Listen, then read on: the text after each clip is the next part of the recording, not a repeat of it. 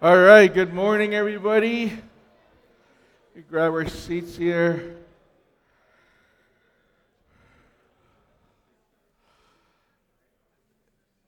It feels good to see everybody in the same room. And it's good to that as you look beside you, you can see each other's faces. And I'm, I'm so thrilled about this new season for us.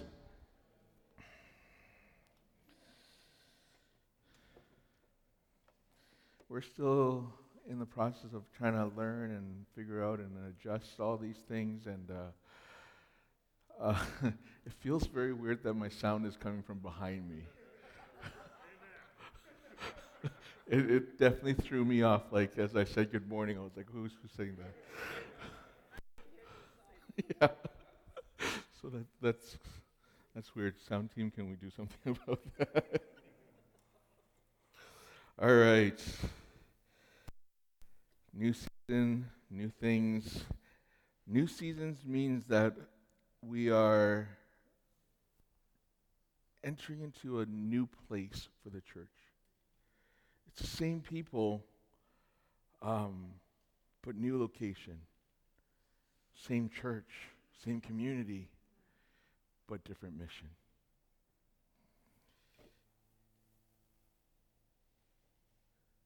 this new season, I really wanted to take the time, and as we were preparing for the move and all that kind of stuff, I, I, I chose this new kind of series before we even knew we were going to move. But I just feel like as we got into that season of, hey, we need to move, this series became even that much more important for us.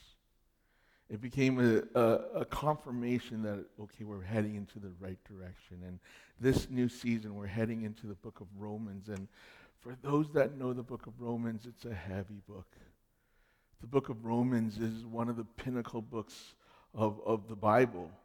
Uh, next to the Gospels of, of the story of Jesus, where the Old Testament leads into the Gospel and the New Testament is the church, the book of Romans is unique in so many ways. And the book of Romans have inspired so many theologians because the book of Romans defines who we are as a church. And so in this new season, I'm so excited about going into the book of Romans because our church is not defined by our location. It's not defined by our building, but it's, bef- it's defined by who you guys are and who we are together as a community.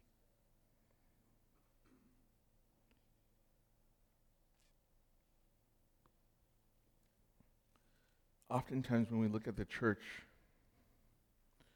and we see a lot of people that call themselves Christians, from the outside, this sometimes looks rather confusing to people that don't belong to the church. It's confusing and sometimes it's even polarizing from the messages that they hear. You see, the church looks divided because, in many ways, our church today is divided.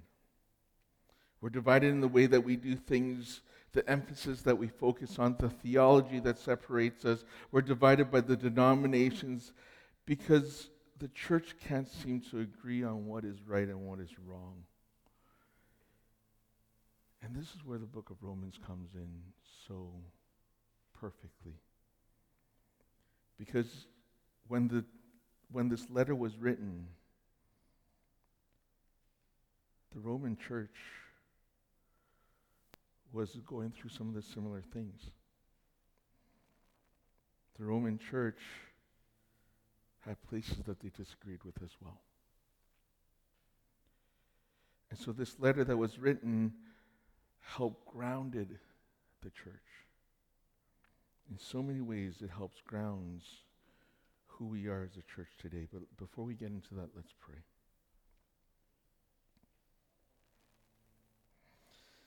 Father, as we come before you today, we ask for your Spirit to be with us. Lord, we just ask for your Holy Scripture to just continue to reveal more of who you are and to teach us and to transform us to be your holy people. So, Lord, we come humbly before you today in worship and in awe of your great love for us. And pray all this in Jesus' name. Amen.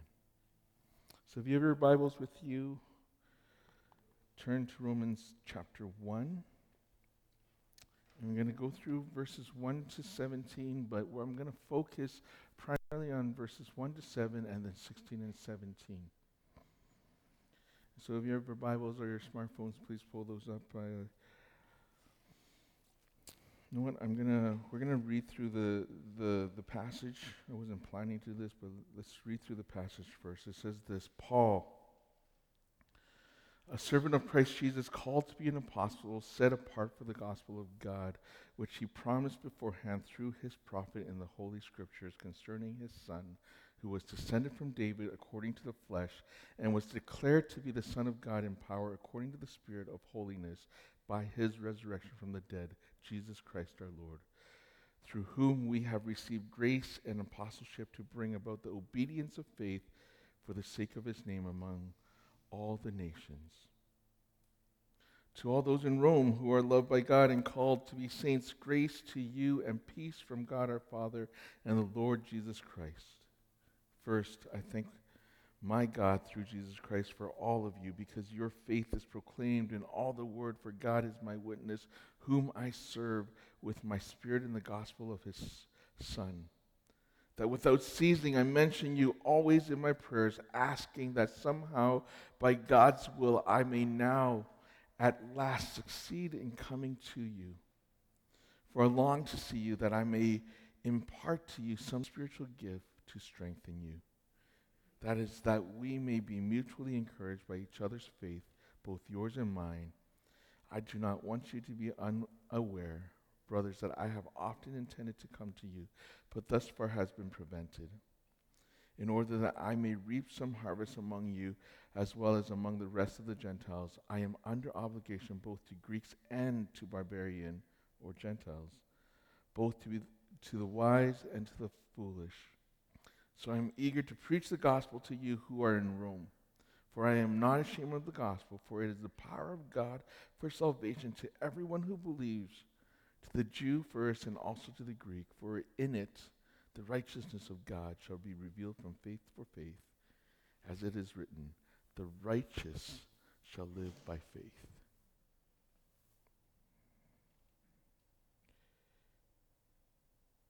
Paul writes this book, and we know that it's Paul because he introduces himself. And a lot of times when we write letters to each other, oftentimes we, we start with uh, to so and so, to to Stephanie, and from at the end of the letter we, we finish off from John.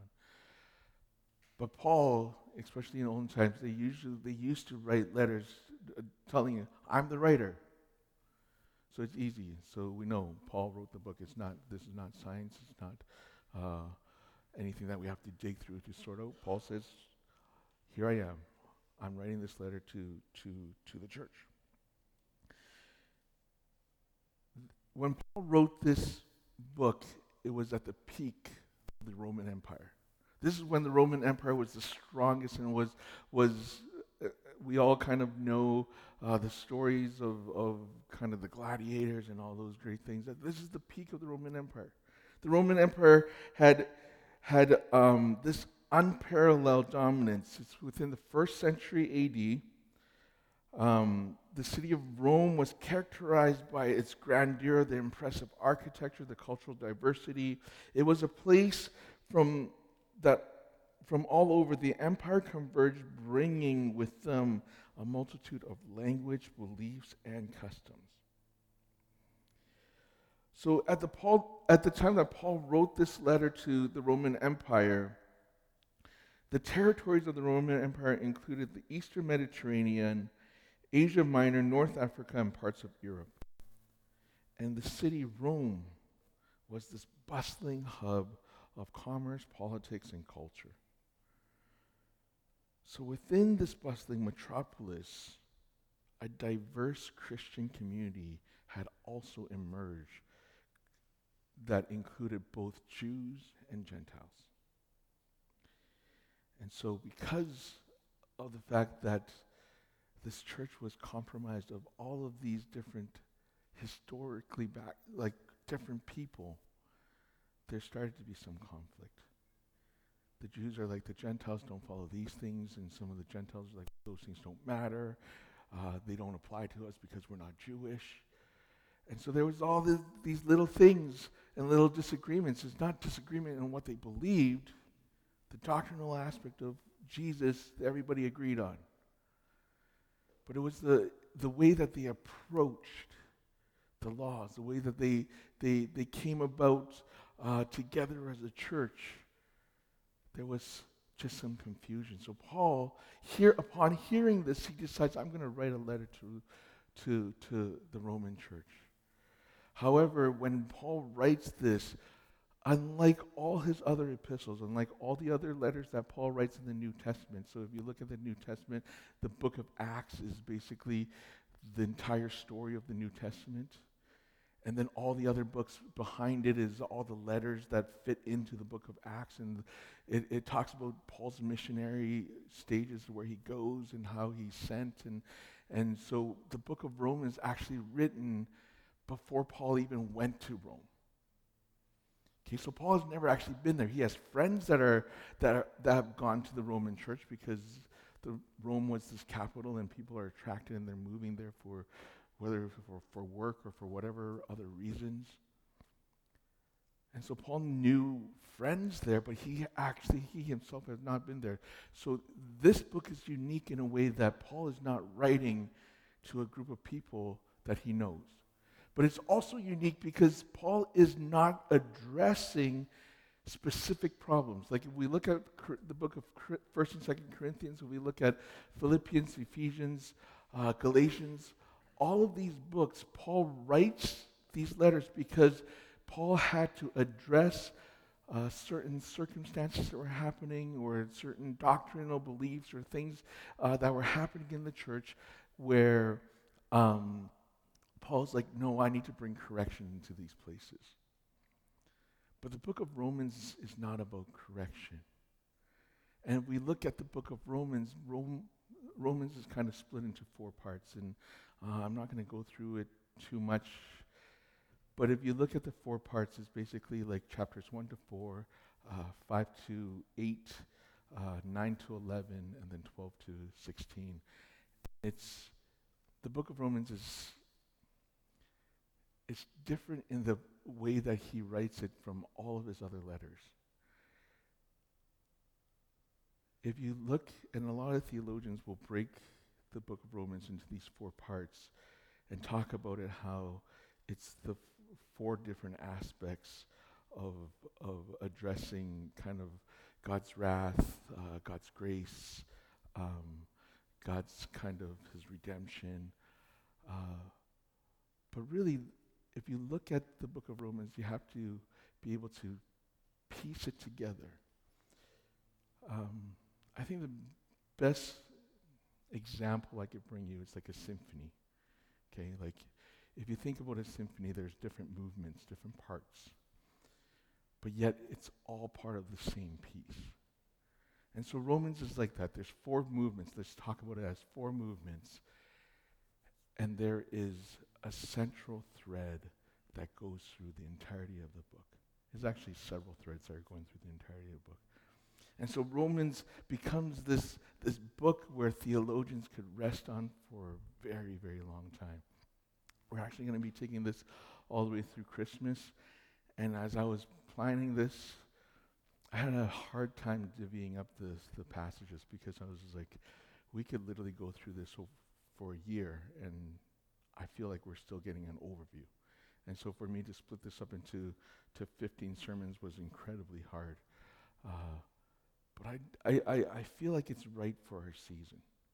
It's right for, for this time, this moment that we have together uh, here at Lord Calvin. It's right for us in, in this transition period.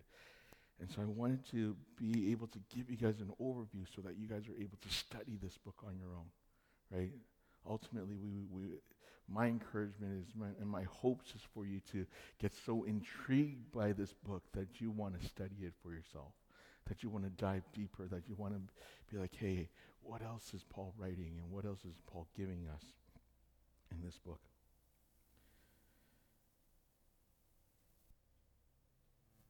If we look at the person of Paul, for those that are new to the church and don't, don't really know who this Paul character is, Paul was a Pharisee.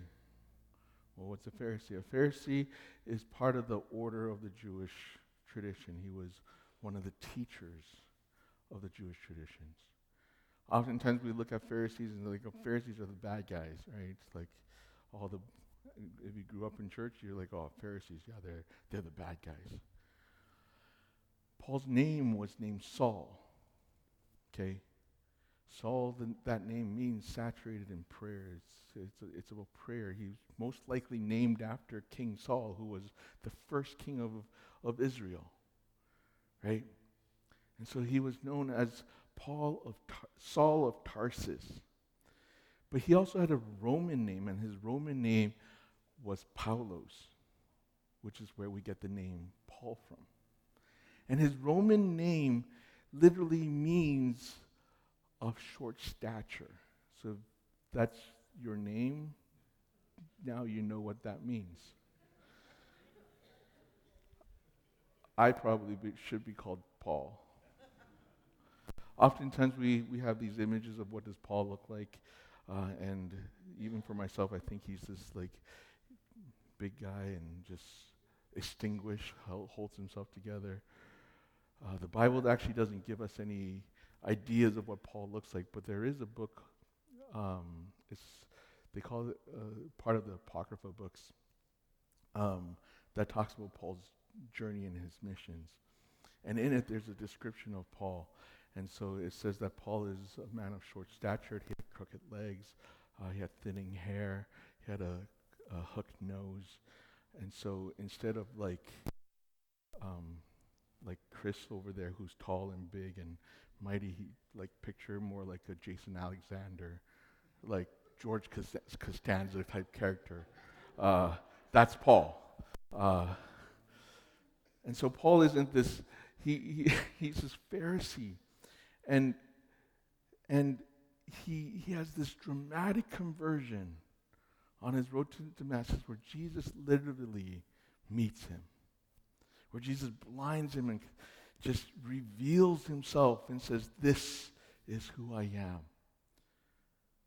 Paul was trained under his, his, his teacher, his rabbi that he was under, was very much against the Christians. He was very much against the Christians, and Paul probably adopted that, and Paul became one of the people that actually uh, martyred a lot of Christians, killed off a lot of Christians people that hunted down Christians and really killed them off. And Je- he has this divine encounter with Jesus.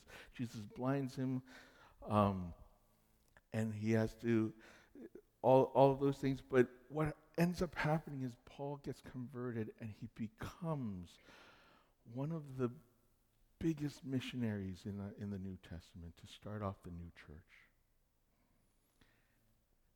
And so, Paul, this is on his third missionary journey that he writes to Rome. He's probably in Corinth, is where we're guessing he's in. And he writes to Rome, the, the Roman church. And this letter is just saturated and has the most deep and most compelling description of what the gospel is.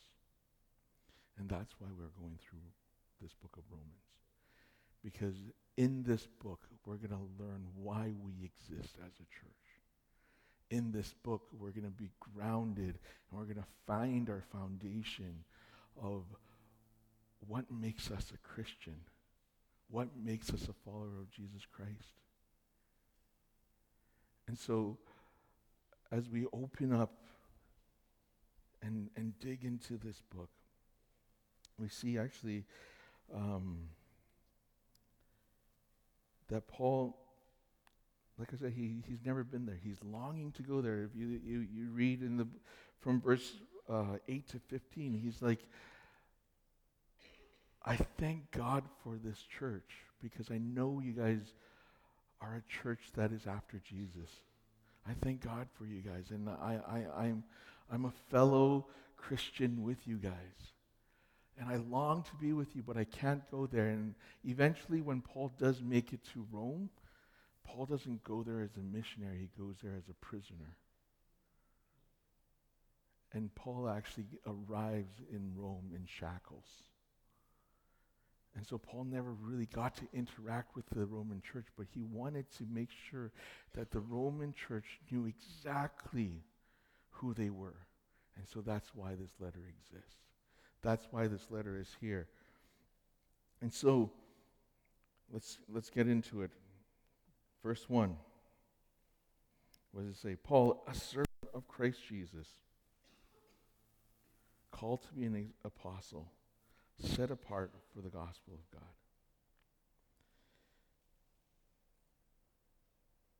Paul calls himself a servant, and then he uses this term set apart for the gospel of God. Right? First, let's define what the gospel is. The gospel we see it come from this Greek word called uh, euangelion. In Latin is where we find the word evangelium, which we get our word evangelize or evangelical from. And it simply translates as the good news or good telling. And in Old English, it trans- translated to a term called Godspell, which really means good story. And I love that it's this idea of it's a good story. Because our lives is made out of a series of stories. And that we are part of God's story. And the story of the gospel is a story of God coming to humanity. And that in God's story, we are written into it as part of his story. And so the gospel, simply as we put it, is basically the teaching or, or the revelations of Christ. The gospel is God bringing us good news. But some of us might be sitting here today and like, okay, great, good news. Doesn't really affect me that much. It doesn't affect us because we don't know what the bad news is, right?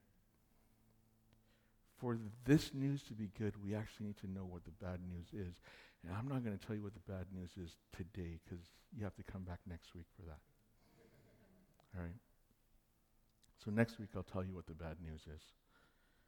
So if you're new, come back next week. You'll get to hear what the bad news is.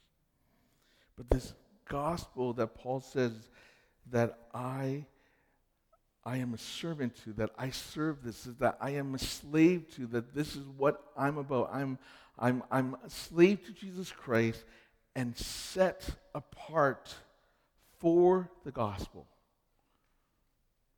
Okay? The term set apart is the exact same word and same terminology that the word Pharisee comes from. Okay? Pharisees literally mean to be set apart. The Pharisaical order was that we set apart ourselves for God and we set apart ourselves from people. And so, for Paul to use this word set apart, there's significance to it because he himself, like I said, was a Pharisee, right? That Paul knows what it means to be set apart. For those that were Pharisees, they went to the extremes, for those that were strict, that when they walked through the streets, oftentimes these Pharisees will pick up their cloaks and draw it in. And the reason why they did that and they drew it in tight was because they didn't want their cloaks to touch any of the Gentiles, just in case it gets contaminated. That's how bad it was. And so, this idea of set apart, Paul actually knew what that meant. What he says is, he says, I am set apart for something.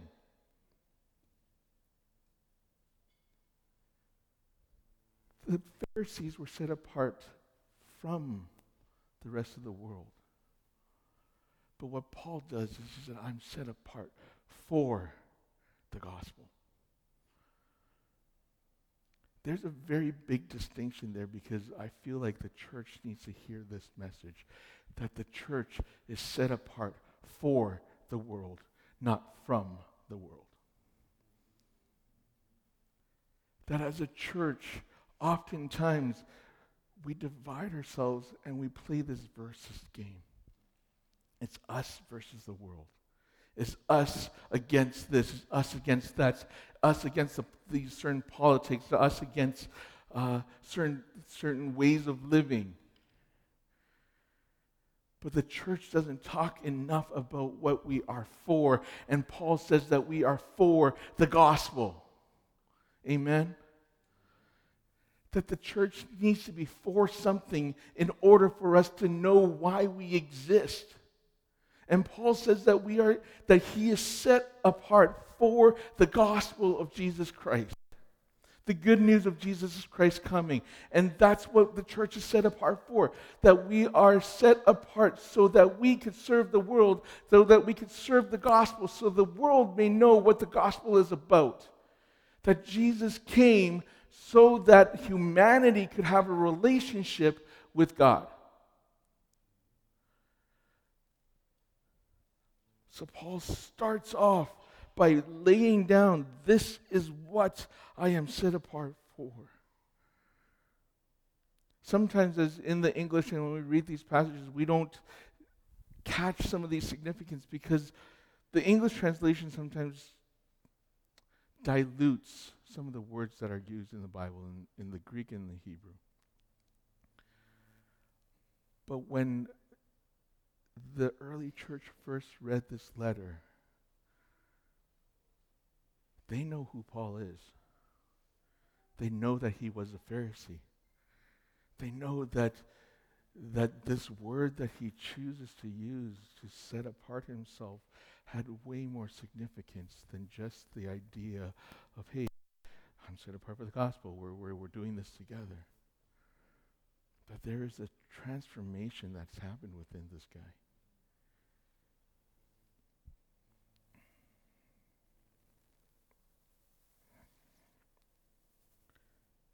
So verses 1 to, to 7, I'm set apart for the gospel. Starting in verse 2, he describes what the gospel is. He says, which he promised beforehand through his prophet in the Holy Scriptures, meaning that everything from the Old Testament, remember, the New Testament isn't written yet at this time. The only Holy Scripture that they have is Old Testament. The only stories that they have is Old Testament. Everything in the Old Testament points to Jesus. Every single story, every single prophecy points to Jesus.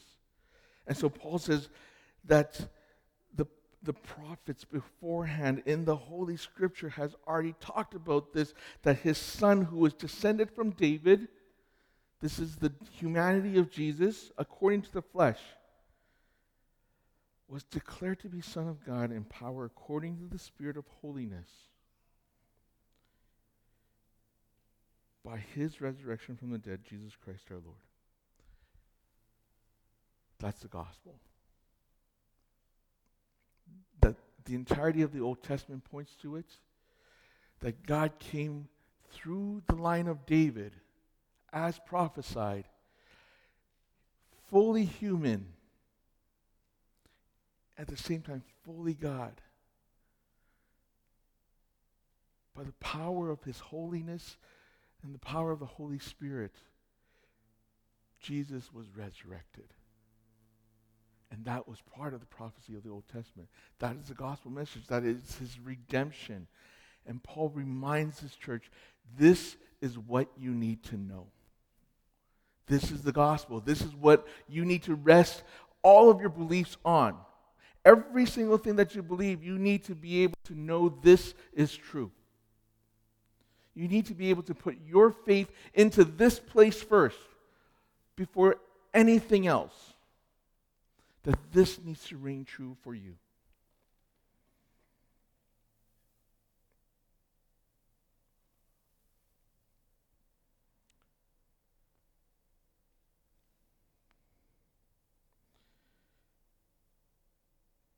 This is the big idea.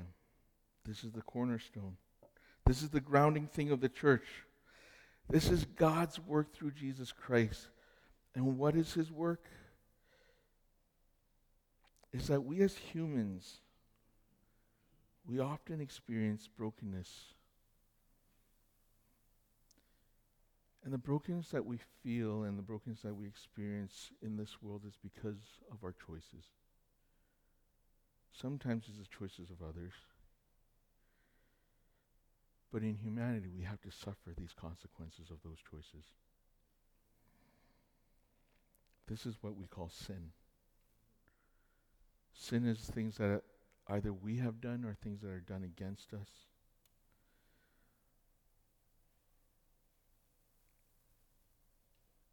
But nothing could take away that sin.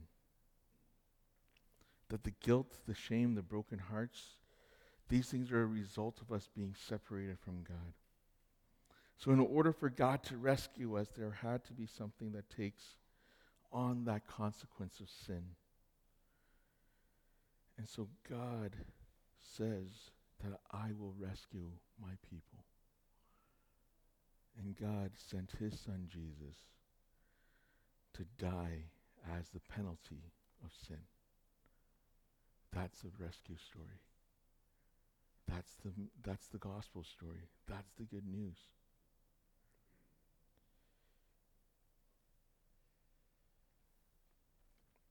This is the reason the church exists. The church exists because of the work of God through the person of Jesus Christ. And then verse it continues to say, through whom we have received grace and apostleship to bring about the obedience of faith for the sake of his name among all the nations, including you who are called to belong to Jesus Christ. There are two things that we gain from here. One is the obedience of faith, and the second thing is through grace. The obedience of faith is, if we want to put it simply, it's just about belief. Faith is trusting in things that you do not see. It is trusting that God loves you. It is knowing that God is there. It is coming to a place where you know that this is beyond yourself and that there is a God out there that loves you and created you and has a plan for you. That we're not an accident, that you exist because you are intentionally made. That faith is you choosing to be in relationship with God. And then grace. Grace is the work that God has done. Grace is the work that God has done so that you can have a relationship with Him. Grace is not earned, it is only given. Grace is what God gives us. This is where the power of the church comes from. Grace is us receiving the gospel and allowing the gospel to change the way that we live. Grace is God extending his righteousness to us and saying, You are no longer sinners, but you are righteous. Grace is, pow- is powerful because grace is the love and kindness of God to everyone. And grace empowers the church to be the extension of Jesus for the world to know him. When we experience the grace of God, that's when it changes us. Grace allows us to know that we are forgiven. Grace says that you are loved grace says that you are important. Grace gives you the ability to love yourself and to see yourself the way that God sees you. Grace says that you are enough. Grace says that you belong. And grace allows you to see that I am not ashamed of the gospel, for it is the power of God for salvation to everyone who believes. For everyone to believe. This is the thesis of the entire book of Romans right here. Verse 16 and 17. for everyone in here that are Christians, believers, and followers of Christ. The ability to say that I am not of the gospel is for you to know and say that I am able to live out the good story.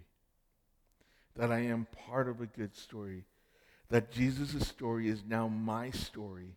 And that I am not ashamed to live that out. Is to come and say that I am coming into my identity because of the grace that my Creator and I am created, that God, our Creator, teaches me to walk out.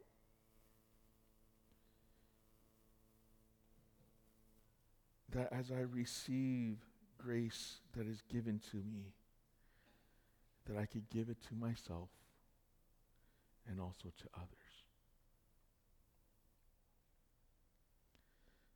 I find that one of the biggest struggles in the church today is that we are unable to give grace to ourselves. That oftentimes we understand the idea that God gave us grace and we know that God's forgiveness is on for us, but we are so hard on ourselves. That we are so hard on who we, we need to be and we understand that grace is given to everybody else. We even understand that the grace that God gives us, we need to extend to others. But yet we can't give that grace to ourselves. And we hold ourselves to the standard where we feel like we need to work out our, our salvation and we need to work out our faith. But God's grace is there. It's given, it's a gift, it's free.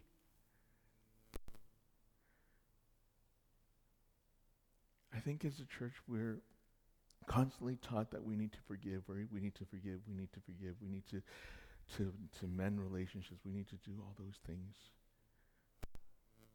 But when you don't extend that grace to yourself first, you're not going to be able to fully forgive and mend those relationships. You need to come to that place of receiving God's grace. It is in that place that God is able to empower you to do so much more, church. That we are going to be empowered by this aspect of grace that it's no longer us working, but God and Jesus working through us. Because now we understand how God sees us first. When you understand how God sees you, then you understand how God sees others.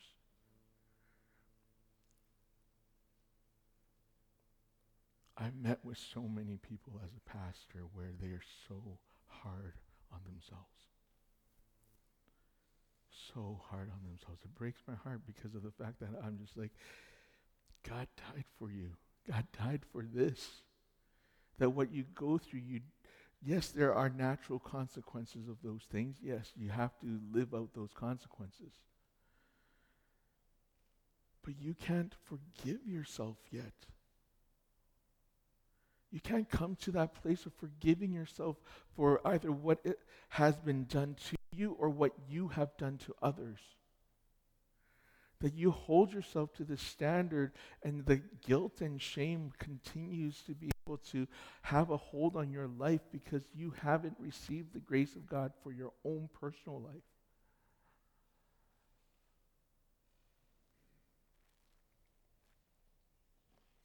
This theme of grace is very heavy in Romans. We're going to see in, in chapter 3, beginning in chapter 3, but from verse chapter 5 all the way up to um, chapter 8 and then chapter 15, this theme of grace continues to be poured out by Paul. Why? Because he wants you to remember who you are. I sound like Lion King and Mufasa telling his son, remember who you are. Sometimes when you hear yourself, especially from behind you, just like,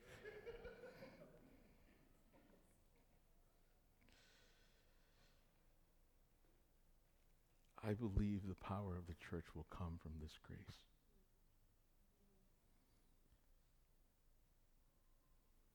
that God gave us his son. He loved you so much that he gave us this gift. As a church, we need to receive this gift so that we can extend that gift. Right? So that we are able to extend and be who Christ called us to be. Paul calls us to be imitators of Christ, and this is what it means. Imitators of Christ means that we understand the idea of grace, that we can extend that grace to others, and when others feel that grace, they're going to come to know who God is. Because grace only comes from one place, and that place is God.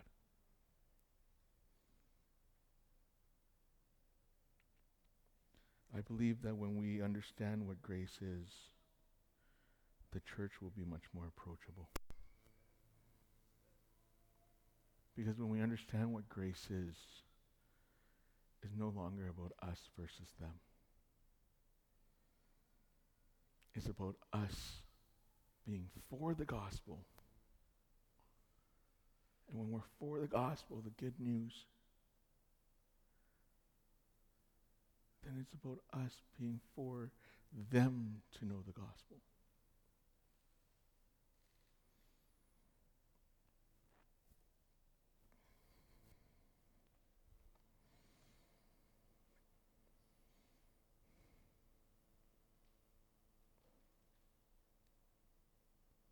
For in the gospel, the righteousness of God is revealed. Verse 17. The righteousness of God. You know, when you came into Jesus, the righteousness of God came upon you. That you are no longer seen as sinners, but seen as righteous. And that righteousness continues to build up your faith because the righteous shall live by faith.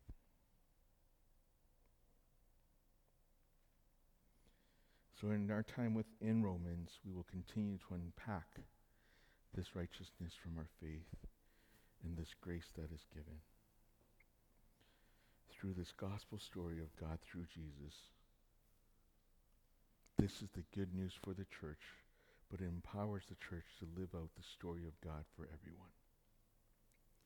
My hopes as we go through this is that you have moments in which God speaks to you and how you are to relate to Him, how you are to re- relate to yourself, and how you are to relate to the church. The church in Romans had a little bit of a mentality of us versus them. We also have that. We have this mentality of the church versus the world. But God says it's not a versus game. It's not pitting one thing over another, but a story of how God, through grace, makes what is wrong right again. It is about redeeming what is taken away, and is about God's righteousness for the world. This is the book of Romans. And I'm excited for this new season for us as a church to go through it. Let's pray. Father God, we thank you. We thank you for this book. We thank you for this scripture that you have given us through Paul. Lord, let, let, let this be an encouragement to the church. Let us be grace receivers and grace givers. So, Father God, we ask for your grace to be upon this church. We ask for your mercy to, to sweep over us. We ask for your love to be poured into our lives so that we are your church that brings glory to who you are. So, Lord, we worship you. We give all praise to you and honor to you. And we pray all this in Jesus' name. Amen.